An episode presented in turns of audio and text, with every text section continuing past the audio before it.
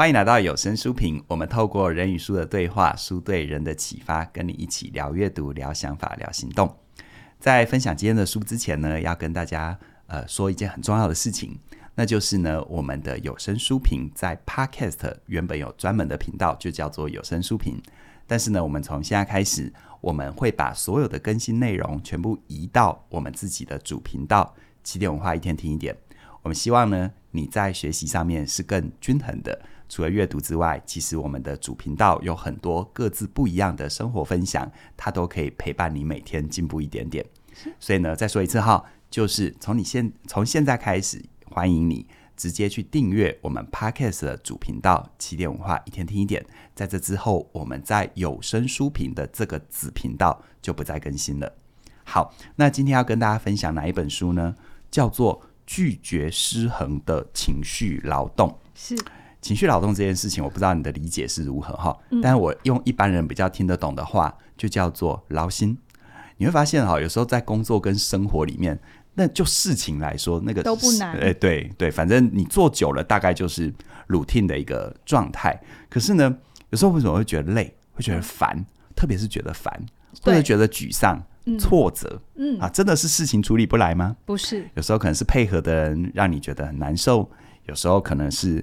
有一种隐形的担心、不公平感，对不公平感啊，嗯、或者是一种，当然有一些人就是搞操环嘛，嗯，啊，这也不排除，是。但是这些的加总都叫做情绪劳动。对，那今天这一本书呢，有嘉玲特别为大家带来。哦，我觉得他每一次选的书哈，我个人光看书名都觉得蛮挑战的，是，所以呢，呃。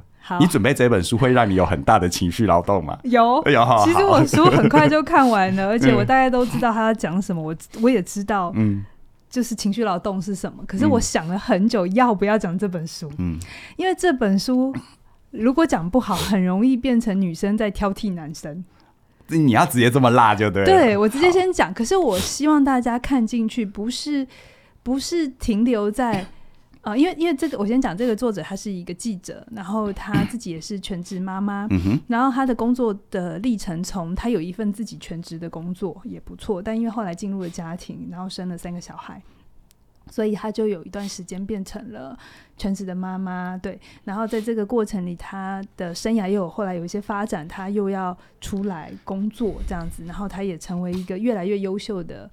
文字工作者这样，嗯、所以他的工作压力也越来越大。可是他忽然发现家里的事情是没有改变的，就是就随着他的生涯跟孩子的很多变化，但是他对比于他的先生啦，他有感受到很强烈的不满。但我先说，他的先生不是那种。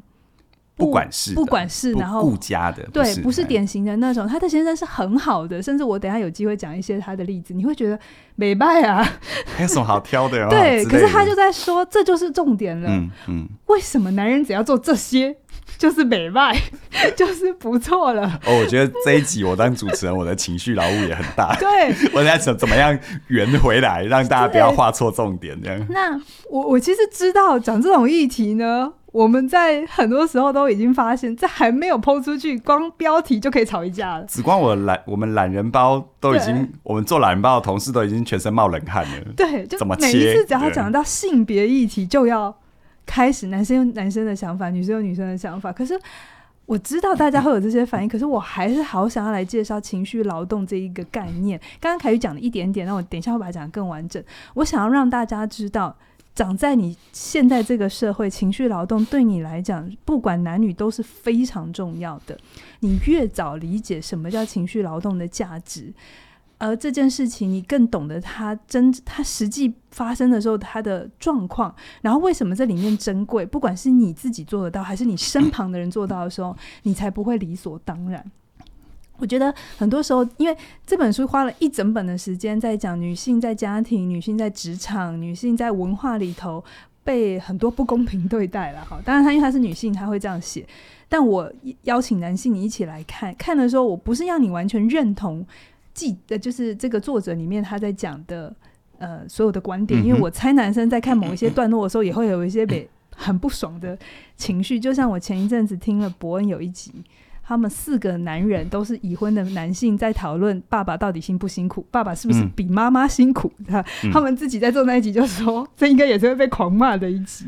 但我觉得我听我那一集有整个听完，因为虽然立场会有点差异，嗯，可是我全部听完了之后，我懂了他们在讲什么。可是刚好跟今天这个主题是一样，为什么爸爸的辛苦常常不被看见？嗯，正是因为没有在乎到情绪劳动的价值，正是因为我直接讲重点好了，就是把自己当工具化了。哦，嗯嗯嗯嗯，对，所以我觉得这是。但但我现在只讲重点，但是我希望我有一整集的时间，好好把整个脉络讲完哈。好，那先讲前提哈，先整个整个大前提就是，我最后我这本书跟我自己的立场都不是要责怪个人或某一个性别，我们其实想要提醒的是整个文化。对，好，对，我的立场在这里，怎么办？一直要打预防针，就是是整个文化。我觉得要一直打预防针这件事情，也是情绪劳动的一部分。对不对？对，好，有时候我们在对待人，我们真的好害怕他误会，嗯、好害怕误会之后的一些呃事情都简单，但是后面会变复杂。对对对，对，好，那我猜我今天这一集会讲的比较没有头绪，因为其实我其实，在读的时候有很多感触啦。我、嗯、我其实今天想分享的是我在读的时候引发的我的思考。那至至于它里面的一些内容，它女性跟男性在很多地方相对待。得到的待遇的不同，我都鼓励你们看书。但我想要用一个故事开场，这故事就直接把情绪劳务劳劳务讲完了哈。这故事是作者自己亲身的呃案例，就是他在母亲节那天，他就跟他的先生要一份礼物，这很合理嘛哈、嗯嗯。他就跟他先生说：“你去预约到府清洁，就是。”就是家务清洁嘛，然后就是因为他真的太忙，他越来越忙了，就是他的工作量越来越大。他以前就全职在家可以做，嗯，他现在做不来了这样子。然后呢，呃，就是反正他有一些期待，他希望家里会睁开眼睛就变干净了，这样子。对对对对，很合理。我也有时候会这样。对。然后呢，因为他真正他说他在书里写的，他就说，与其说我要的礼物叫做居家打扫，不如说他想要摆脱一次不用自己。一家一家查价，然后预约，然后还要去确认很多的细节。好，他不想要做这件事情，他想要摆脱这整个流程上面他要做的事情。嗯嗯嗯、那他就告诉他先生说：“我想要一个居家打扫的服务，这样子。嗯”然后呢，你知道他先生反应是什么吗？我不知道什么。如果是你，我就说我想要居家打扫的服务，但是我就是你，你去联系，我去联系是。你去处理，问我准吗？怎样？我已经不一样啊！好，好，就是本来的你，我或者是典型男人，典型男人哦，典型男人就就基本上会去 Google，嗯，然后就挑，然后就就联系，然后不典型，对啊，所以好好，我直接讲他的先生哈，他先生就第一个反应是，我可以换一个礼物吗？我直接去 Amazon 上面你。下完订单就送来，可以吗？我送你一条钻戒，好不好？呃，钻石项链这样。我告诉你，钻石项链还算上路的。我送你一台扫地机器人，我他妈捏死哎、欸！好，写的扫地机器人是不用人来设定是？我不知道男生听到这边会觉得合理还是怎样，但女生我猜应该听这一段的时候，完全不是这个感觉。对对对对对。好，然后他这这个作者他就没有，他没有要退手。嗯。他就是我就是要这个不、嗯，我没有要更好，嗯、你换再好礼我都不要，我要这个。然后呢，然后他先生就真的像你刚才讲的去 Google，然后 Google 之后发现很贵，嗯、然后他就跑来跟他老婆说：“老婆真的很贵，因为财务是老婆在管，嗯、你要不要换一个礼物、嗯？再说服他一次。”然后他就他就他就不肯。然后他说：“嗯、其实他内在真正希望她老公做的事情是去。”呃，网络上去问问大家有没有推荐的，然后可以愿意去一家一家比价，然后去就是他我刚才讲的那整个要把这件事情做好的所有过程，对对，嗯，走一遍，对。然后你知道后来她老公怎么了吗？怎么了？他觉得太麻烦了，嗯，于是他就自己来，他就自己扫，因为你要的就一个干净的家嘛，对不对？好，那他也觉得老公还觉得自己做对事哦，故事还没完哦，哈，老公觉得自己做对事，嗯。他觉得好，既然这样子又很贵，然后 booking 又很麻烦，嗯，对不对？我们省了这笔钱，我来。嗯，好，你为什么的脸这样？没有，因为如果平常没有在打扫的话，他真的不知道所谓打扫是有很多细节的。好，哎，而且你真的找人居家，比如说像我们那个柜子，假设没有封顶的，嗯，那你知道柜子上面多脏吗？好好好好，你真的太优秀了，好，你这所以你问我不准啊，是不是？来，所以她老公就觉得 我来，我省钱，而且我展现我爱太太的心意，啊，他就自己扫了。我想可想而知，该流的汗没有一滴有少，但是结果应该很惨。对，然后他就扫完了，然后就叫老婆来看他打扫，对，打扫的这个环境，比如说他打扫厕所好了，嗯，然后浴缸刷的干干净净，然后可以反光，那他就。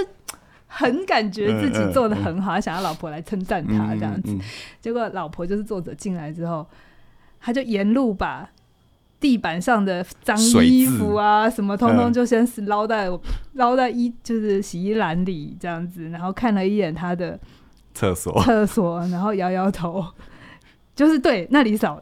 那旁边更糟嘛？对啊，就是其实打扫就是什么水渍就没收尾啦，或者是那些打扫工具就没、嗯、没收，没收。然后老公就看老婆这个反应，嗯嗯、他也很挫折。嗯，他想说，我都做成这样，你为什么还要不开心？来，伴侣的议题为什么这么难？啊、我今天想要介绍这本书。题外话，你猜现在十分钟有多少人就不听了？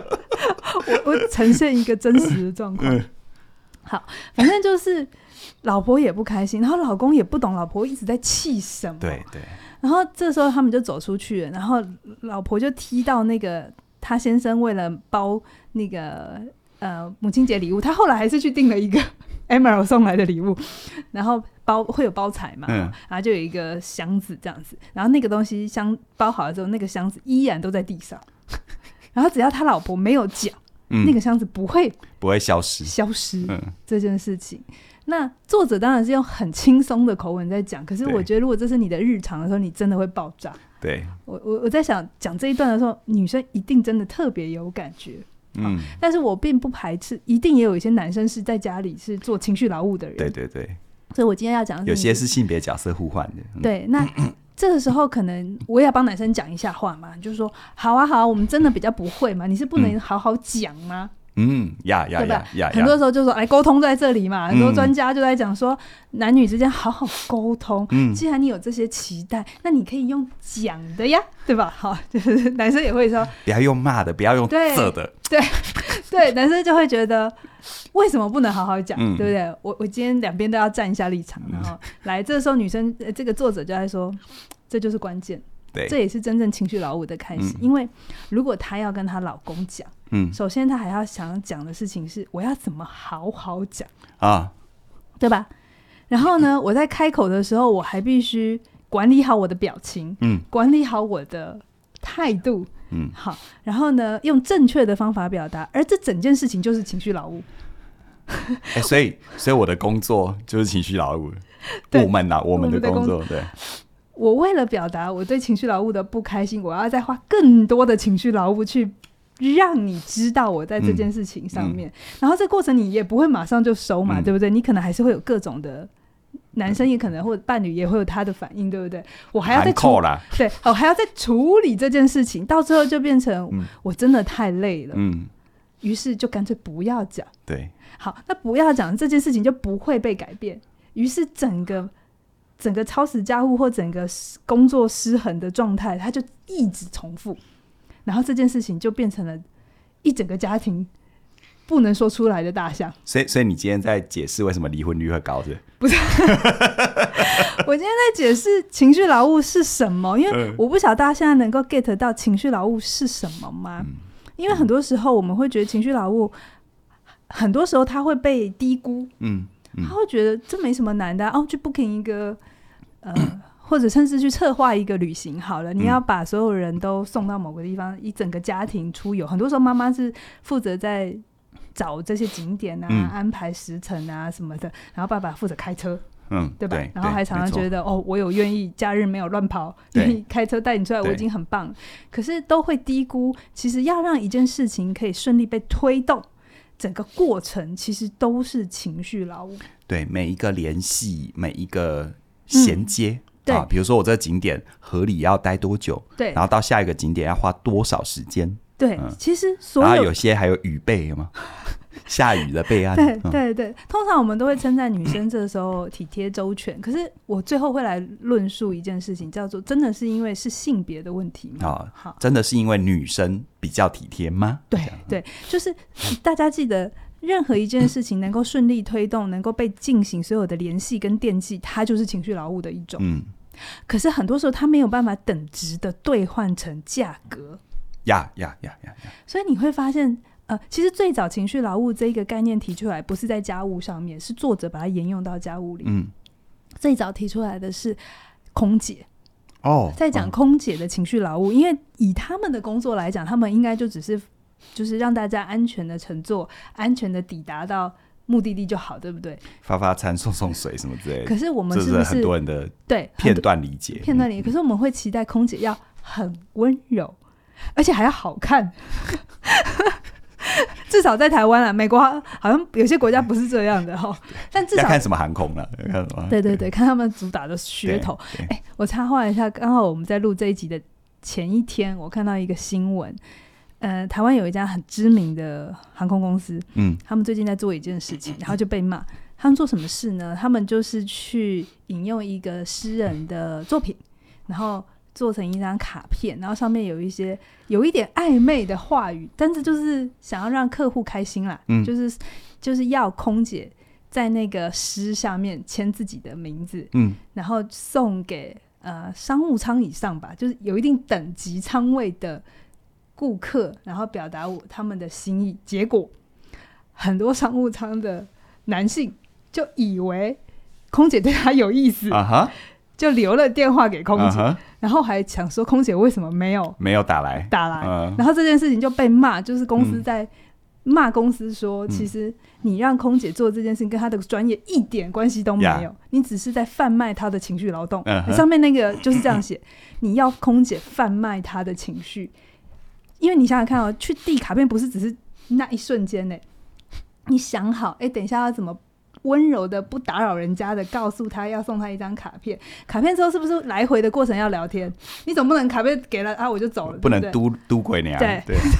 然后聊天的时候。而且况且还要小心说，不要让人家误解。那如果人家真的误解了，你还要不能说，哎、欸，不好意思，我没有喜欢你。不过听起来卡片本身就会误解了，对，对不对？所以这就是很多时候我们当不懂得什么叫情绪劳务的时候，我们会把很多事情合理化，就觉得啊，你不就是送个卡片，嗯嗯，对吧？很多时候，我其实很多时候，我现在在经营关，就是经营公司的时候，我都会很去 care 我的同仁有没有承担情绪劳务，嗯，就他的工作本身。像最直接的就是客服，嗯，客服是承担大量的情绪，对，对吧？然后，可是你有没有发现，像客服啊、行政啊、秘书啊这类的工作，有两个常见的特色，第一个就是女性居多，嗯，对，再来就是他的薪水很难跟做业务，嗯嗯，做研发，嗯。这么的明显的对价，对。那这里面其实作者里面也有一些论述，就是我们是不是常常让情绪劳务无偿化了？嗯，就是没有对价它的经济价值。嗯，于是乎再推回回到家庭里，我们也会觉得妈妈做这些是应该的。嗯，然后全职妈妈做这些，你都没有出去上班了，有没有？哦，这句话伤害性好强。对。对啊，他，连这件事都做不好。对啊，哦，这个侮辱性极高，伤害性也极高。嗯啊、哦，可是这里面是不是就是我们觉得做这些事情不用钱？嗯，我们觉得把事情推动好，然后有一个好的家庭气氛，本身是没有经济价值的。嗯，而且我们打自内心不认为它有价值。对，对不对？对、哦，对，这就是我在听博恩那一集的时候，我觉得 miss 掉的一些概念。好，但我不觉得他们讲的是错，我只觉得哦，哦，男生的观点是这样。好。嗯哼哼好，所以其实情绪劳务就是你要记得每一件很顺利达成，就像你自己，嗯，今天如果你想要去顺利的到医院看病，嗯，你是不是要自己记得要去预约？要预约啊，挂号啊，然后时间时间到要去啊。如果要先做检查，要前一个礼拜再去抽血，要不然当天就没办法做报告啊。对，对好，这所有有形的任务背后，是不是都有无形的心理付出？对，你过程当中你要自己要去记得 追踪，然后还要执行。对，对，对，而且有时候哦，我我我像我，因为我父母亲呃那时候还在的时候，他们年纪很大哦，我记得自己还小时候没有真的去跑那个医院的流程，还真是不知道有这么的烦。嗯、是，哎，因为尤其是大医院，哇，有时候你真的是。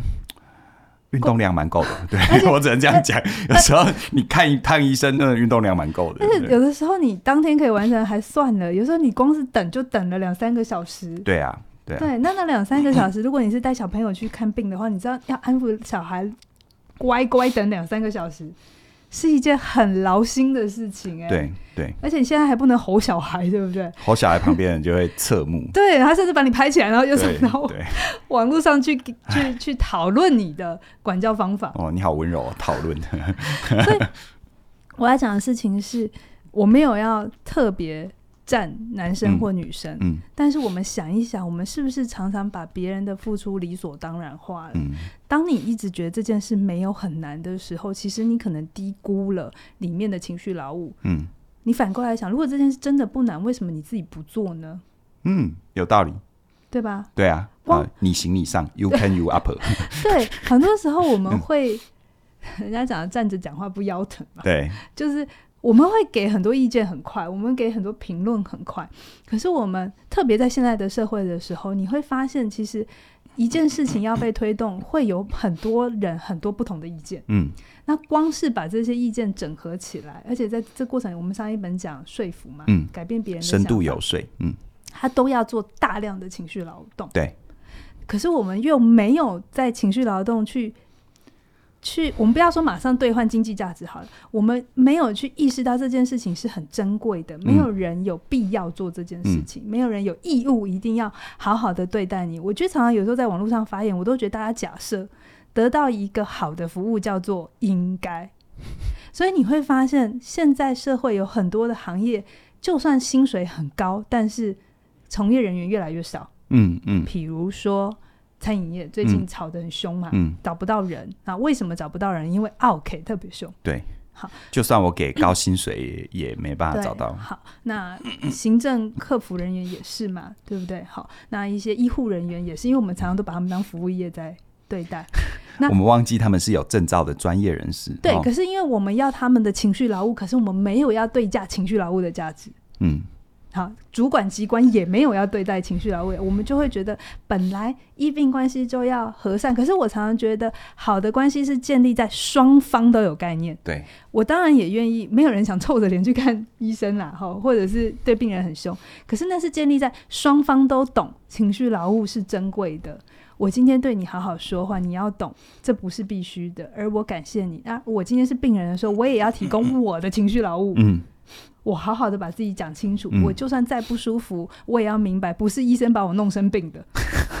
哎、欸，对，这很重要哈，对吧？对对。可是我常常觉得，有时候病人的那个态度，好像是是医生跟护理师把你弄生病的。我们是不是也要有时候提醒一下网友，你会难受，你会不舒服，不是我引起的。对。就有时候我看一些留言，我会觉得，哦。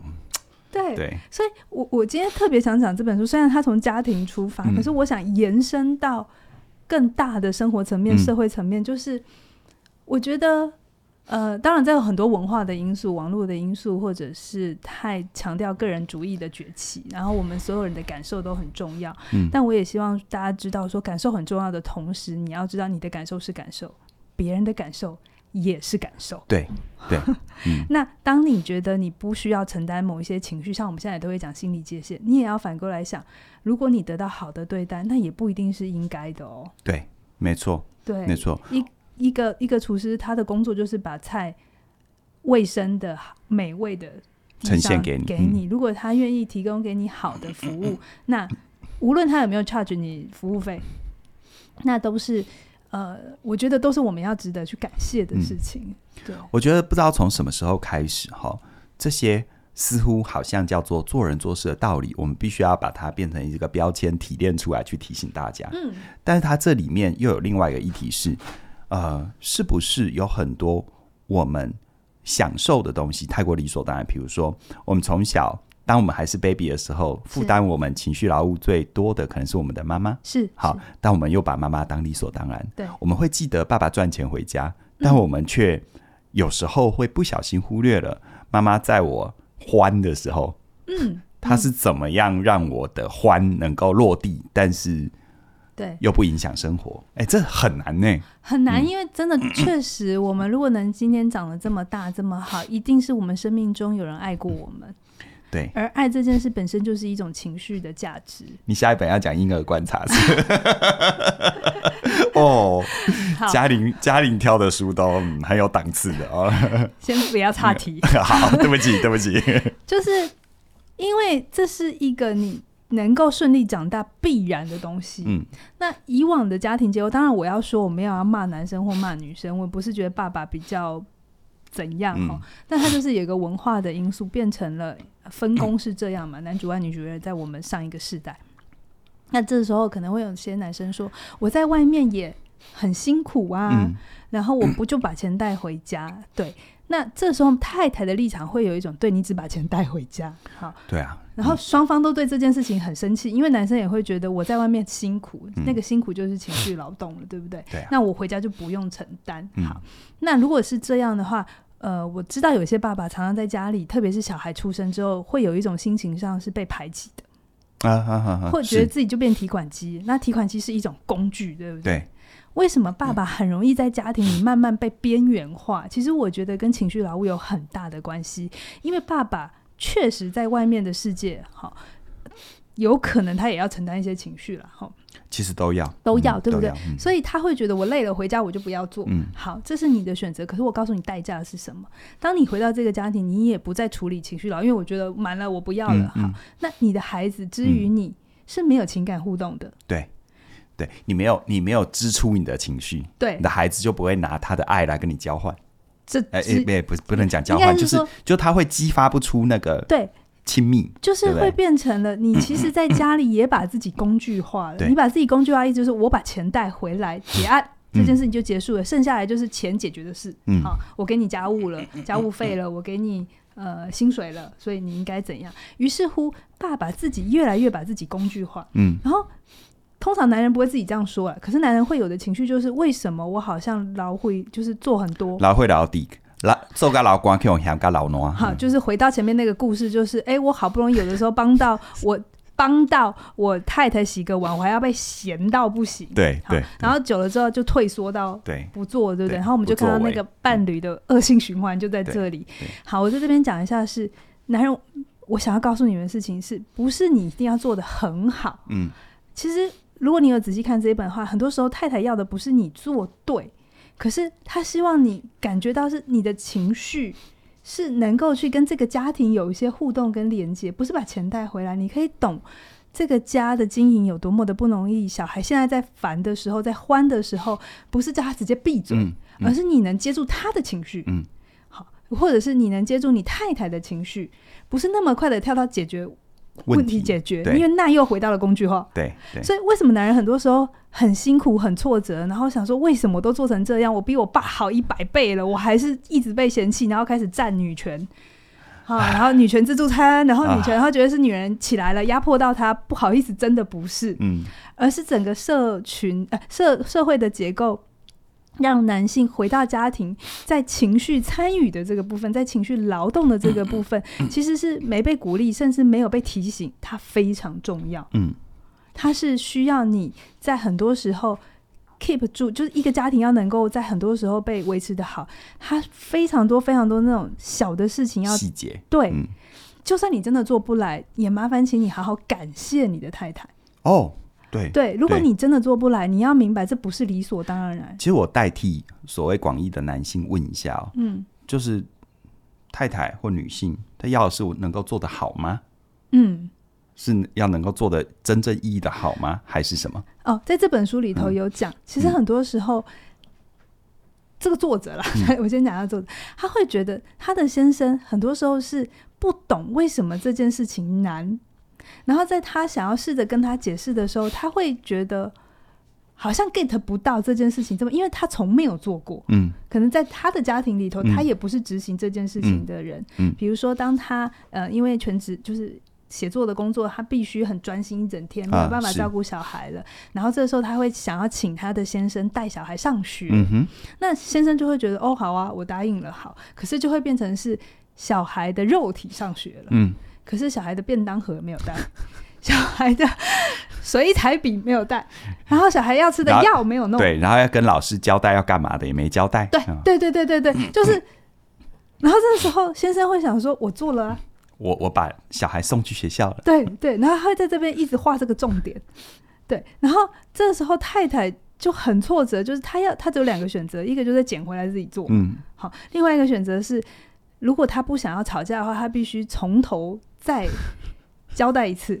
可是你想想看，他也是一个很累的人，嗯，然后这里面又假设好像当妈妈的都知道这些事情怎么做，因为很多时候男生会说啊，我不知道为什么老婆在气什么，啊，我做的事情方法他都不，他就是都不满意，确实。这样子，然后这里面就假设好像女人天生这么做，可是这做。这个作者他就在讨论说，不是女人天生这么做，而是在我们成为母亲或者在照顾这个家庭，我们做了非常多 多的功课，去想说这件事怎么被执行。嗯，而这整件事情就是情绪劳动。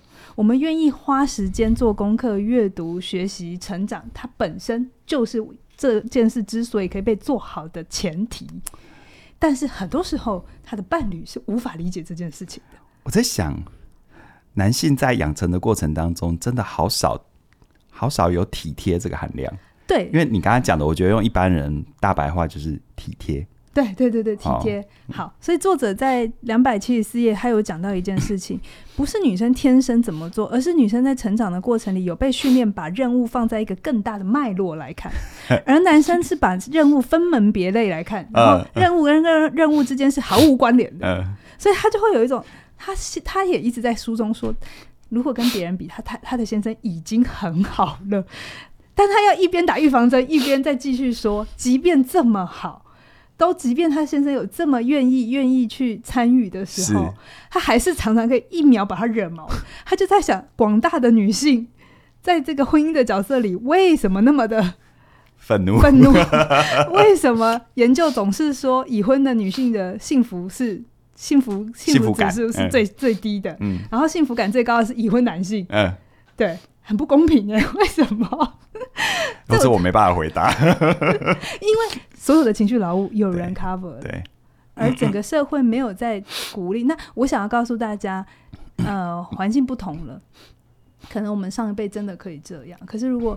新一代我没有要特别针对男生或者针对女生，我说我们的关系想要好的话，双方都要对彼此的情绪劳务都越来越有概念。嗯，好，那最后我想要来谈一件事情，叫做这个书最后也在谈说，这真的是因为性别？你刚才讲吗？嗯，女生真的比较细心跟体贴吗？嗯，所以刚好所有比较事务性的工作都是女生来做，然后刚好为什么这个薪水就特别的没有办法那么好？嗯，其实它会变成一个恶性循环。对对对。那我讲到这边，我想要讲一个我本上没有写的，就是因为整个环境变这样，当情绪劳务没有办法对价经济价值，很多女性从事的工作，像幼教老师，嗯，她的薪水没办法高，可是女生受的教育越来越高，我只好去所谓的跟男人争她的工作，嗯，对吧？嗯，我就要去争取，没有人想要更差的工作啊，我去争取好的工作，所以很多人就会说，哎，现在的女人越来越像男人，嗯，好，荣格也有说，现在的现代的社会化变成是一个。让女人必须变男人的很很阳刚的气质，那男人要变什么？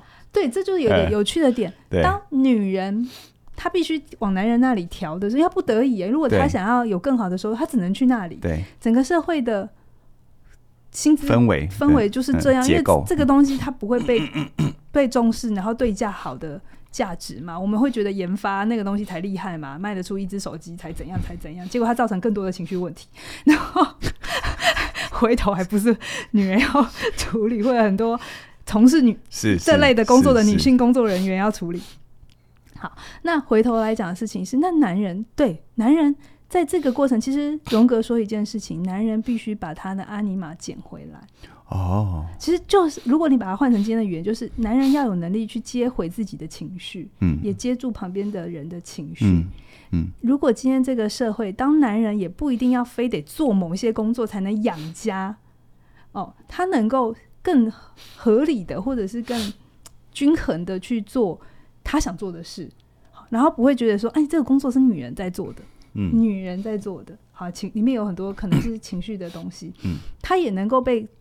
珍惜，甚至是被被肯定，而且被很大的去去鼓励鼓励的话，嗯、那你就会发现，这才是真正平等的世界。嗯、我前阵子看了一篇呃，应该是新的社会学的一个论述，他在说，很多时候男生因为像女权或女生的意识比较强，他就会一直觉得是女生的崛起打压到男人。可是那本书他就在说，提醒各位的男性哦，女权不是来打压男性的，真正打压男性是父权，嗯，而父权里头真正打压男性是另一个男人。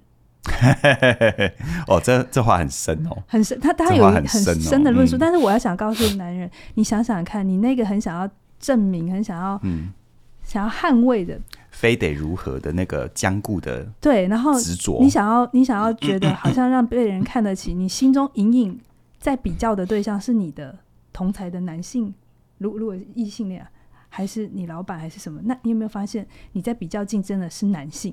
是你心中的某一个权威男性的形象，对，所以那个才叫父权。父权是那个 你心中摆放在心中的竞争感，那个叫父权。打压你的不是另一个女人，打压你的是你心中的另一个男人。嗯嗯，为什么扯到这边？好，所以所以他在讲的是，我我觉得这本书他他在提醒一个更和谐、更能够去看见彼此呃情绪的价值。好，那我回头来讲说，女生真的真的是，呃，天生比较会吗？我这边想要插话，作者的最后，他跟他，因为他他跟他先生也这样子阿丘吧一阵子，然后他们也为这这这件事情吵很多，嗯、吵，但他的先生也有一种被误解，然后有有刚才讲的那种，然后女权吧，嗯、对女权崛起之后，我们男人就该死，嗯，嗯，也有这种心情，但他们后来静下心来去想。他们明白了，不是你让我不舒服，不是你是女人或你或我是男人让你不舒服，而是我们背后的家庭跟文化，嗯、让今天他的先生就是看不懂某些事情，对，对。就是就是让今天她是女性，她也在交往的前期承担了太多，其实不是她应该要负责，嗯、而她在那时又陶醉在一个好太太的氛围里，然后造成了那个互动，然后他们去。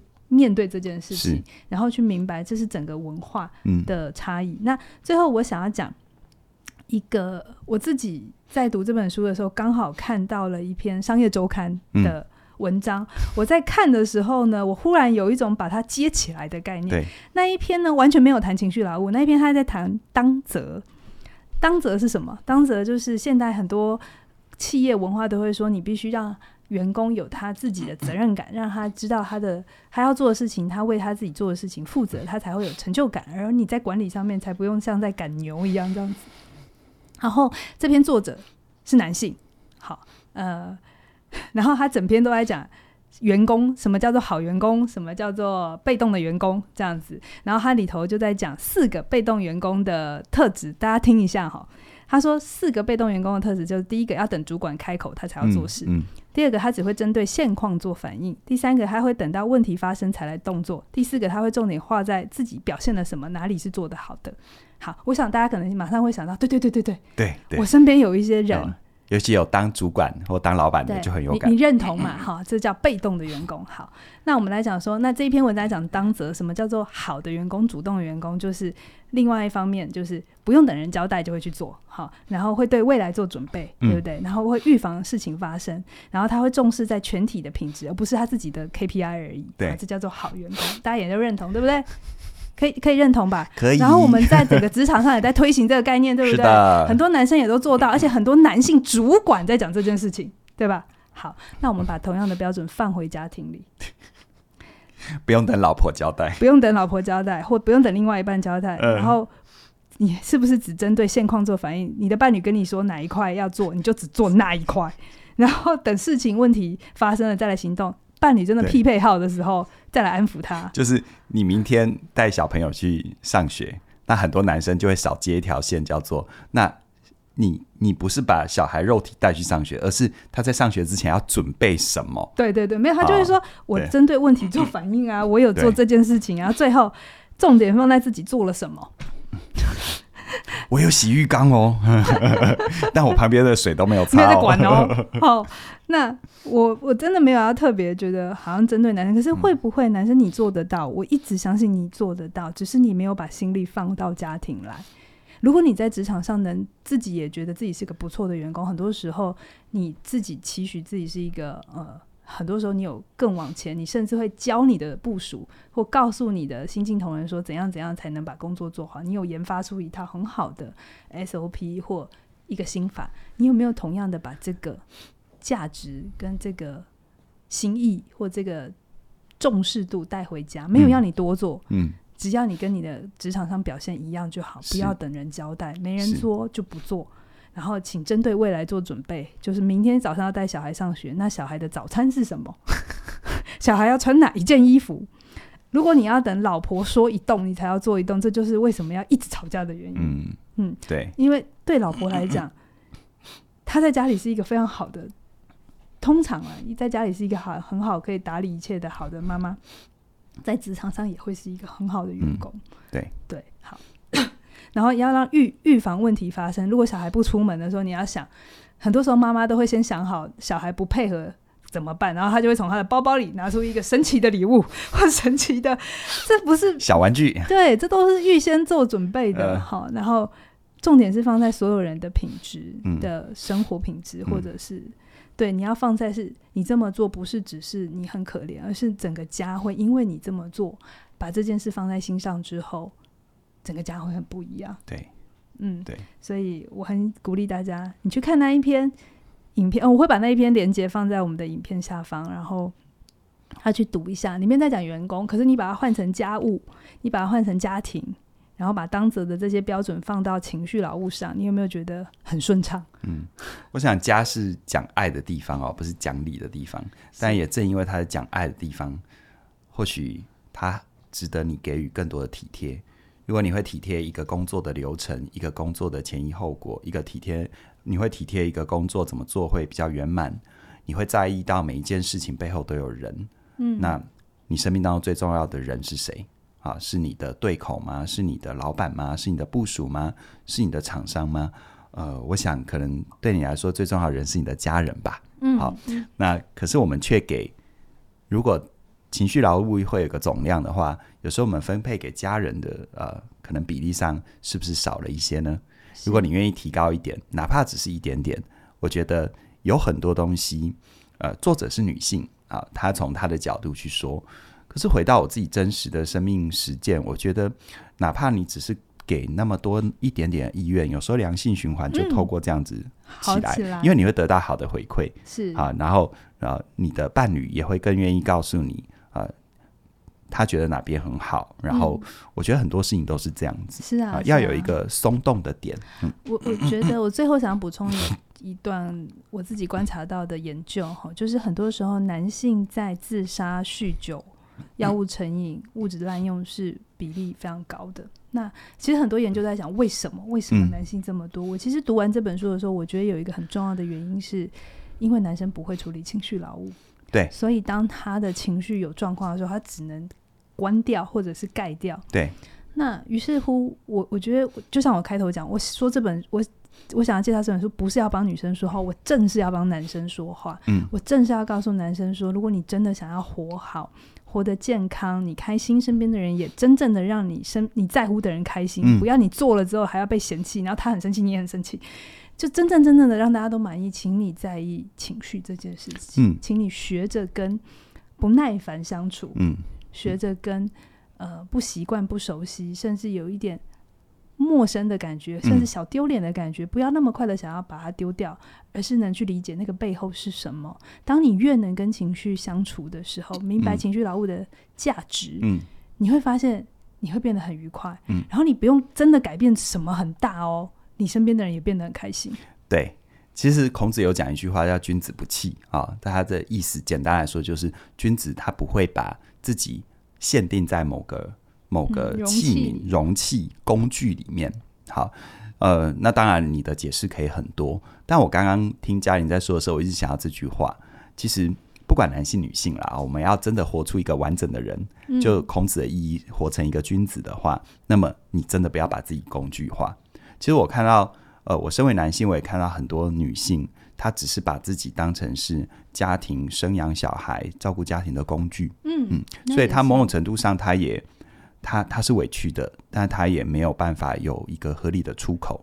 其实男性也是一样，我觉得男性不管在工作还是家庭里啊，谁没有委屈啊，对啊，我们此生为人哈，就很多宗教告诉我们，人生就是一个修炼嘛，就是个修行，就是个苦海嘛。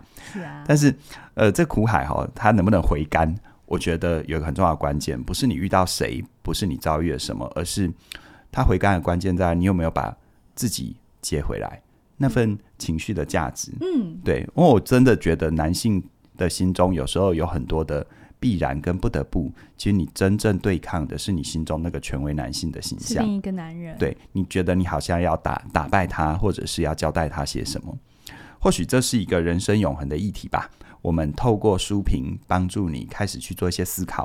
啊、呃，任何事情的改变，它都不会是短时间就突然发生的，它是要点点滴滴去累积的。是，所以。很希望大家能够透过这本书，然后带给大家一些不同的领悟。好，那当然我们改变的议题有很多。好，刚刚嘉玲会很紧张，我是不要跳过哈。我没有，我没有，我记得啊。因为我自己读这本书，我在想说，如果你现在不管你是男性女性，你在关系里，不管已婚未婚，你有发现好像你在跟你另外一半沟通情绪劳务这个概念有一点。小小的障碍的时候，你们都彼此相爱，嗯、可是好像有些讯息传递不过去。我真的很鼓励你们，因为我不知道我在讲的时候这门课满了没啦？有机会，很有可能是已经满了。嗯、在明年的一月十四到一月十四跟一月二十一，我们有一门呃实体的工作坊，叫做“一起幸福工作坊”，是就是我们的黄以白的呃伴侣治疗师，然后他真的很就是我跟他都有一种使命，就是很希望我们。看到的事情能够也被大家看见，说这件事情是有机会改变的，不是只有两个人忍耐跟离开。对对，他是有机会对话，可是是需要你跨出一步的。那现在呢？这个工作坊你可以上我们的官网看有没有名额。如果很有名额，我真的真的很鼓励你好好的邀请你的伴侣，也可以让他听完这一集之后，你们一起来参加这门课。那如果你发现已经额满，那你可以来电候补。那我们看看有没有机会这样子。对，这个工作坊很珍贵很难得哦，因为坊间开的学习自我成长的课程，它基本上是不会。针对伴侣，伴侣这有多难？他会他会让你个人来上课，然后回去解决伴侣的问题。但事实上就好像是，嗯呃，事实上就好像是我我我给你所有的工具，你要回去修自己的水管，那个是、呃、还是有一层很大的差距。但是伴侣的问题，我们就重建伴侣的现场，嗯，好，让你在一个安全的环境里去体验、去经验。如果你跟你的伴侣彼此之间，不管，而且我们这个伴侣工作坊呢，是不管同性伴侣、异性伴侣都是可以的，对对对，好，已婚未婚都可以，对，已婚未婚都可以去重建你们之间，呃，你们真的很想要让那个爱延续，到底可以怎么思考、怎么做？好，欢迎你来。那最后呢，也提醒大家一下，生命的改变有很多不同的层面，除了我们把自己的情绪接回来之外。包含你怎么去优化完整自己生活里面的一些细节，让你想要的事情都能够完成。那当然了，还有一个更背景式的东西，叫做你怎么安排好自己的财务。那我们最近呢，刚好这两门课分别是成为你想要的改变跟理财心理学都有特别的优惠。从即日起一直到十二月四号，在这段时间，你加入理财心理学跟成为你想要的改变，你单独加入其中一门课程都可以优惠两百元。那如果你两门课程合购啊，就一起加入的话，那么我们给你的优惠是六百元。